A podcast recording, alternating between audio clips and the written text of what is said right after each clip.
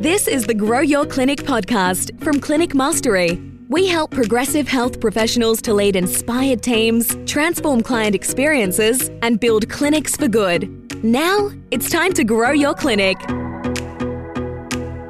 Hello, good people, and welcome to another episode of the Grow Your Clinic podcast. My name is Jack O'Brien, your host today. And today, we're going to be talking about the difference between a performer and a conductor. A performer and a conductor. And the analogy that's fueling this conversation is around an orchestra. Think about a symphony that is made up of woodwind instruments and stringed instruments and percussion and brass instruments. And in a lot of ways, your clinic is like an orchestra. It's making music that is helping people, it's bringing joy to people. And so today, for you as a leader, we're talking about the difference between a performer and a conductor. And so, obviously, a performer is someone who performs, who is on show, who is facing the crowd, who is facing the audience, has mastered their craft, their instrument, their profession, their skills, and they're bringing a experience to their audience, to their ideal clients. In the clinical sense, this is the practitioner that is really good at their game, that is skilled, that has mastered their craft. That's a performer. And in our experience, most clinic owners, in fact, are really good performers. Often we end up in clinic ownership because we're really good at our profession. We're really good health professionals. And by virtue, it progresses towards owning a clinic. And so we are all typically performers. However, I want to put it to you that the best clinic owners transition from being a performer to being a conductor. And let me help you understand. So, the differences between a performer and a conductor well, a performer, like we said, a performer is someone who faces their audience. A conductor turns their back to the audience and focuses on the performers. We're not saying that you should ignore your community, but what we are saying is that your primary attention should be towards your team, should be towards your performers, and you become the conductor and naturally, if you're a conductor, you can't be a performer at the same time. It's quite a different role. And so, you know, this has been inspired from many different places. We've explored the notion of the different levels of wealth when it comes to Roger Hamilton's content. It's also been inspired by Stephen Gambardella. And so today I want to talk to you about some of the differences between a performer and a conductor and what a conductor really is. And so here's the thing a conductor is really, it's more of a manager than a leader. Right now, there's there's often comparisons between leadership and management, and we talk so much about leadership here at Clinic Mastery, and there's there's absolutely a place for leadership, but there's also a place for management. It's not one or the other; it's one and the other right? And so, what is management? And when you think about a conductor, a conductor is more of a manager. Management is kind of like guiding, it's gathering the troops and helping and making sure that our team is all flowing in the same direction. There's a place for leadership to cast vision and to call the best out in people and to set purpose and to help lead by our core values. There's absolutely a place for leadership. There's also a place for management, and that's where the idea of a conductor comes into play. So here's a couple of points that Steve Gambardella talks about when it comes to conductors. Number one, conductors are not leaders by definition. A conductor is more like copper that conducts electricity. You know, a conductor, the music flows from the pages that's in front of them, but yet it's the musicians, it's the performers that actually bring the music. So conductors are managers. Number two, conductors are always a step ahead. Have you noticed that when conductors are leading the orchestra, they're making gestures before the sounds are to be made. They're making eye contact with different instruments before they're needed. Conductors are always a step ahead. Number three, conductors do not play in the orchestra.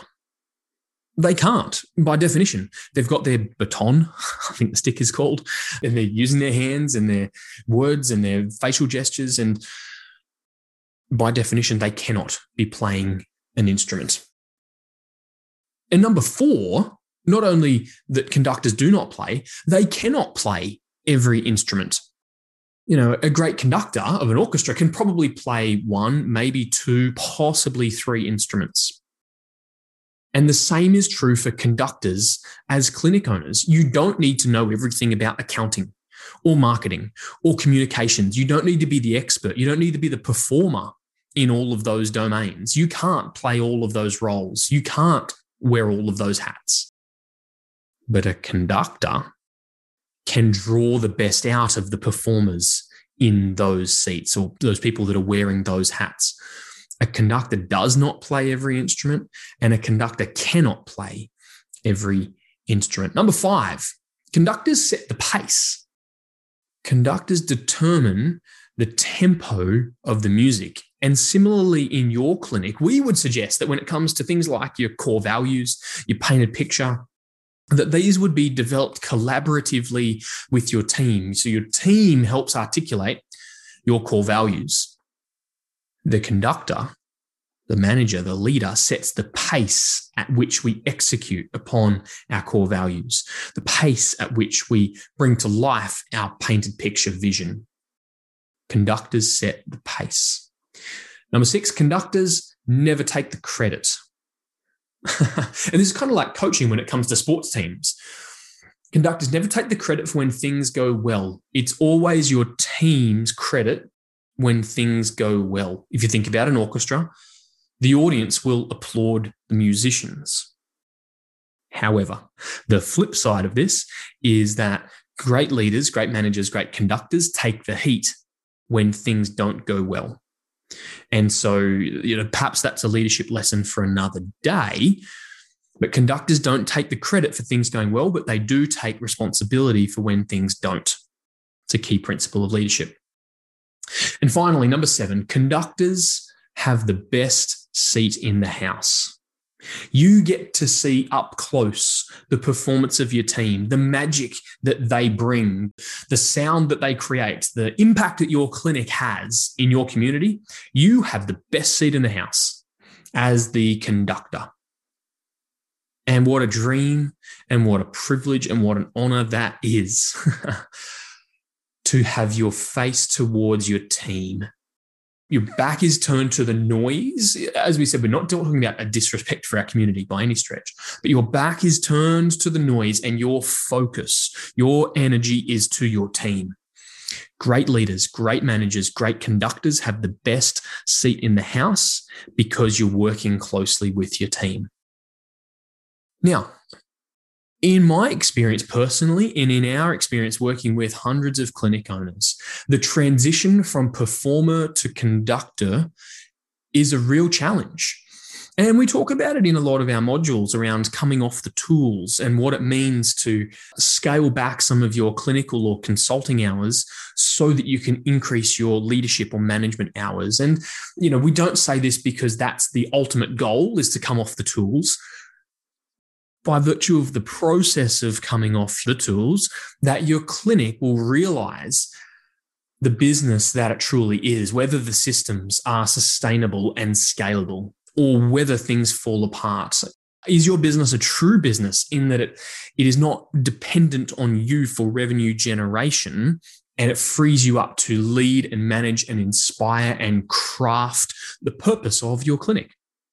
That transition from performer to conductor is a real challenge.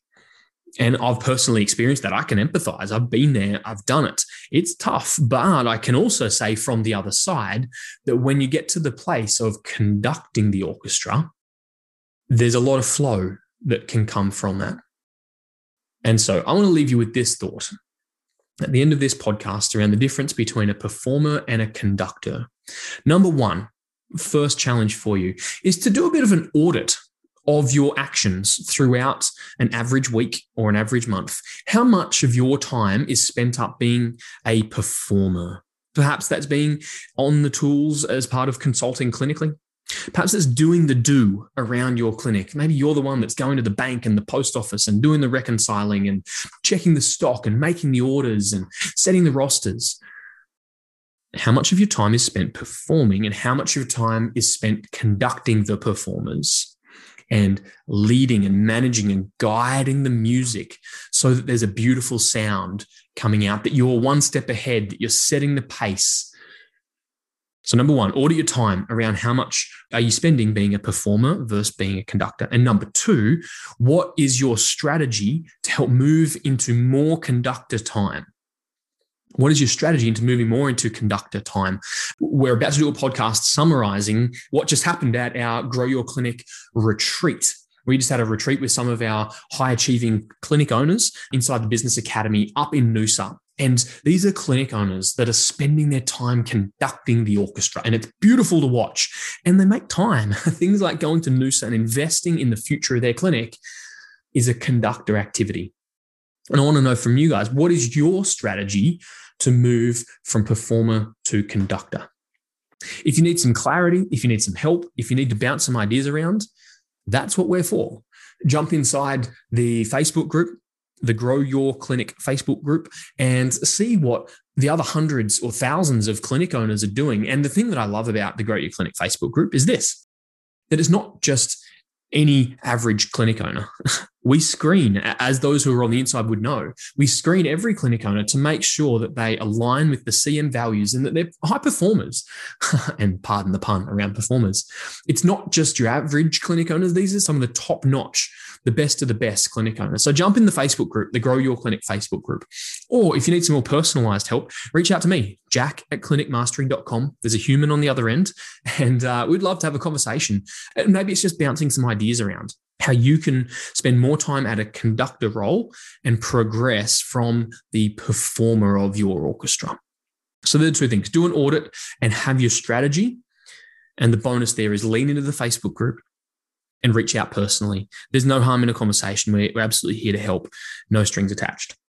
And so, there you go a conductor versus a performer. I trust that this has been useful. Hey, I would love it. If you haven't yet left a review of this podcast, why don't you make 30 seconds to pull over. In fact, I do this occasionally pull over and write a review. We would really appreciate that wherever you're listening or watching this podcast. Let others know that you've found it useful. And uh, we would love to hear that feedback. And we'll be sure to uh, share that here if and when appropriate. But thank you so much for tuning in. We don't take it for granted that you would allocate some of your precious learning time towards listening to the Grow Your Clinic podcast. It is an absolute joy and privilege to bring it to you. Thank you for tuning into this episode. Make sure you do the actions, you get in touch, you jump in the Facebook group, and thank you for your reviews and ratings. If you need anything, anything extra, some of the notes or the timestamps from this episode, anything else from Clinic Mastery, you can head over to clinicmastery.com forward slash podcast. All the links will be over there. And for those that haven't yet, the Assess Your Clinic scorecard test is over at our website, clinicmastery.com. You'll find it, there's buttons galore, and you can take the free test to see how your clinic measures up across the seven degrees that are involved in growing your clinic. It's a free, it's a scorecard test. It'll give you some tangible strategies, an objective score as to how you measure up, and it takes somewhere between four to 10 minutes to do. It is an absolutely brilliant resource. Make sure you avail yourself of that. That's enough from me. Thank you for tuning in, good people. We really appreciate it. And I can't wait to bring you another episode of the Grow Your Clinic podcast again really soon. Bye for now. Thanks for tuning in to the Grow Your Clinic podcast. To find out more about past episodes or how we can help you, head to www.clinicmastery.com forward slash podcast. And please remember to rate and review us on your podcast player of choice. See you on the next episode.